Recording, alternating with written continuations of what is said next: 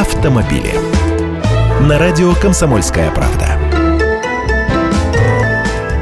Здравствуйте, я Андрей Гречаник. Лондонская школа экономики и политических наук и шинная компания Goodyear провели исследование, в результате которого европейских водителей по типу поведения на дороге разделили на 7 групп. Давайте изучать, пытаться узнавать себя. Первое. Учителя. Эти считают себя абсолютно непогрешимыми и при любой возможности поучают своих коллег по движению, еще и ожидая в ответ от пассажиров поощрения.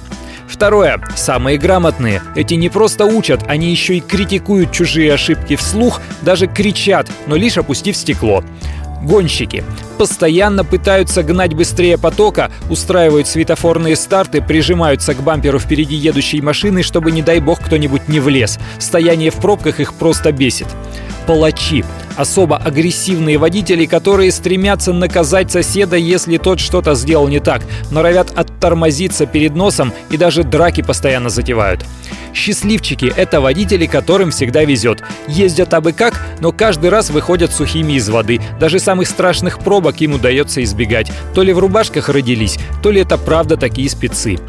Тип «все по барабану». Им лишь бы трубку мира раскурить, они дружелюбные да нельзя. Даже автохамы их не бесят. А может он куда-то спешит, думают они, и пропускают.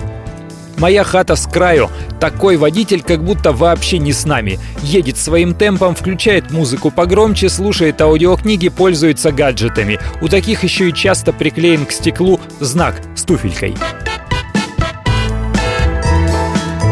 Автомобили.